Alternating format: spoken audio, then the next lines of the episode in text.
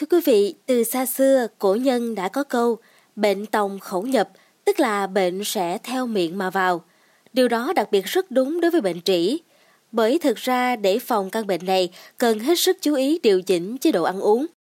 Trong số podcast ngày hôm nay, mời quý thính giả cùng tìm hiểu xem có những gì cần lưu ý trong ăn uống, sinh hoạt có thể giúp phòng ngừa và hạn chế bệnh trĩ phát triển quý vị nhé. Quý vị, Thạc sĩ Hoàng Khánh Toàn, nguyên chủ nhiệm khoa Đông y, Bệnh viện Trung ương Quân đội 108 cho biết, trĩ là bệnh thường gặp, tỷ lệ mắc bệnh không những đứng hàng đầu trong nhóm các bệnh lý hậu môn trực tràng, mà còn chiếm một tỷ lệ không nhỏ trong các bệnh lý toàn thân nữa. Bởi vậy mà từ xưa dân gian đã có câu thập nhân cửu trĩ, có nghĩa là trong 10 người thì có đến 9 người bị trĩ.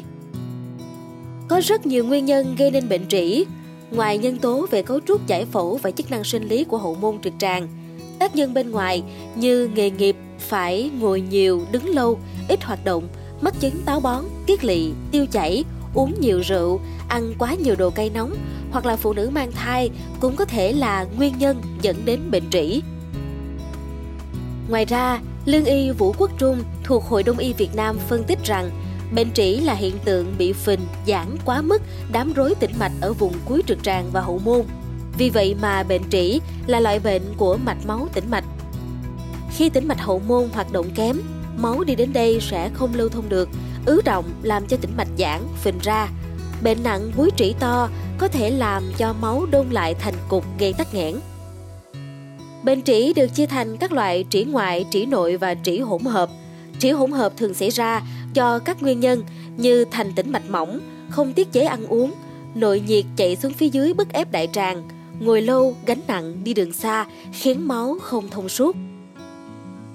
Bệnh có thể dẫn đến nhiễm trùng trĩ, nghẽn mạch, cục máu đông trong túi búi trĩ xa và nghẽn các búi trĩ, rò hậu môn. Bệnh càng kéo dài càng gây nhiều biến chứng nguy hiểm. Khi bị trĩ, người bệnh thường xuất hiện các triệu chứng như là chảy máu gây thiếu máu trầm trọng, sa trĩ tức là trĩ lòi ra ngoài thành búi hoặc thành vòng gây sưng, chảy máu, bầm tím, nghẹt hậu môn rất khó chịu. Trĩ bị tắc nghẽn do cục máu đông tụ lại, làm búi trĩ sưng to rất đau, tăng bóng. Trĩ bị viêm nhiễm làm nóng rát, ngứa ngáy, khó chịu ở hậu môn. Thạc sĩ Toàn cho biết cổ nhân có câu bệnh tòng khẩu nhập, bệnh theo miệng mà vào. Điều đó rất đúng đối với bệnh trĩ, bởi vậy, để phòng căn bệnh này, cần hết sức chú ý điều chỉnh chế độ ăn uống. Trước hết phải điều độ và đúng giờ giấc, không ăn quá no và cũng không để quá đói. Điều này giúp cho hệ thống tiêu hóa hoạt động được bình thường, đúng quy luật và có hiệu quả, đặc biệt là đối với người già. Thứ hai, thức ăn cần đảm bảo đủ về lượng, tốt về chất, nhưng phải dễ tiêu và có chất xơ. Chú ý uống đủ nước và ăn nhiều rau quả tươi, trọng dụng các thực phẩm có tính nhu nhuận nhưng ôm ấm như vừng, đậu đen, đậu tương, mộc nhĩ. Mỗi tuần ta nên ăn một vài bữa cơm gạo lứt muối vừng. Điều này giúp phòng chống hữu hiệu chứng táo bón, một trong những nguyên nhân gây bệnh trĩ. Cuối cùng là phải hết sức giữ gìn vệ sinh ăn uống, đặc biệt là vào mùa hè để phòng tránh các bệnh lý dễ tạo điều kiện phát sinh bệnh trĩ như kiết lỵ, viêm ruột do nấm hoặc do vi khuẩn, rối loạn tiêu hóa. Không nên ăn quá nhiều thức ăn cay nóng như ớt, hạt tiêu, rượu mạnh, dễ gây táo bón, hoặc các thức ăn tính quá lạnh như cua, ốc, thịt trâu, dưa hấu, dễ gây đi lỏng. Đặc biệt là nên kiêng bia rượu, hạn chế tối đa thuốc lá, trà, cà phê.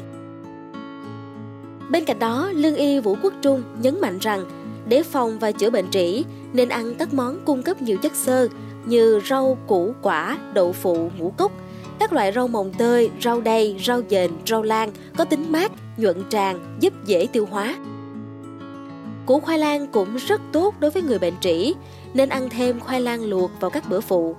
Nên ăn các loại bưởi, cam, quýt vừa giúp thanh nhiệt vừa cung cấp nhiều chất xơ.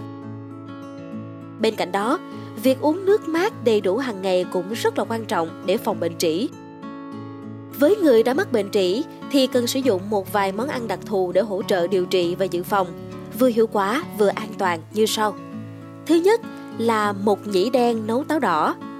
Ta cho 15g một nhĩ đen và 20 táo đỏ vào nồi, nấu chín với lượng nước vừa phải. Mỗi ngày dùng một lần, dùng liền nhiều ngày sẽ có công hiệu dưỡng huyết, hòa huyết và cầm máu. Đồng thời, gốc rau dền nấu đại tràng lợn cũng rất tốt cho người bệnh trĩ. Để nấu món này, ta cần 100g gốc rau dền rửa sạch rồi sắc khúc, 150g đại tràng lợn tắt khúc, tất cả cho vào nồi nấu trong một giờ với lượng nước vừa phải. Sau đó gấp gốc rau dền ra, cho thêm lượng muối vừa ăn vào nồi nước rồi ăn sát, uống nước.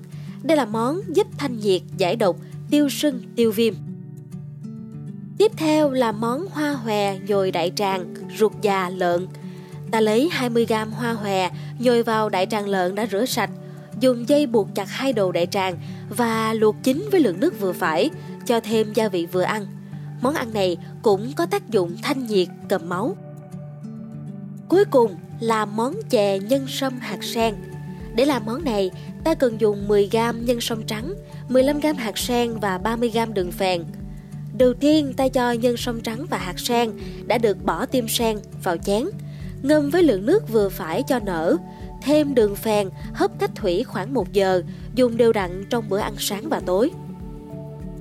Ngoài ra, để phòng tránh bệnh trĩ và hạn chế bệnh trĩ phát triển, thì ta cũng hết sức tránh đứng lâu, ngồi lâu, không nên ngồi xổm vì có thể ảnh hưởng đến sự tuần hoàn máu ở khoang xương chậu, làm cho ứ máu tại các tĩnh mạch trĩ. Tăng cường hoạt động thể lực, đặc biệt là vận động cơ bắp. Các môn bơi lội, chạy chậm, đi bộ đều có tác dụng phòng ngừa ở các mức độ khác nhau. Nên hình thành thói quen mỗi sáng sớm thức dậy đúng giờ đại tiện, không nên nhịn đại tiện vì sẽ gây ra táo bón. Cuối cùng là chú ý vệ sinh tầng sinh môn, nhất là sau khi đại tiện. Mỗi ngày nên ngâm nước ấm vùng hậu môn chừng từ 15 tới 20 phút. Mong là số podcast ngày hôm nay đã mang đến cho quý thính giả những thông tin bổ ích, xoay quanh việc tránh mắc và hạn chế bệnh trĩ phát triển. Đừng quên theo dõi để tiếp tục đồng hành cùng podcast Báo Tuổi Trẻ trong những số phát sóng lần sau. Xin chào tạm biệt và hẹn gặp lại!